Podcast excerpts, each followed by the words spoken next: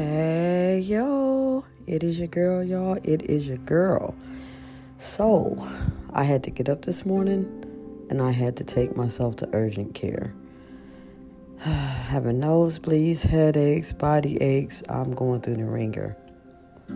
So, I'm here and they just swabbed me for COVID 19. So, you guys keep me in your prayers. I don't have that.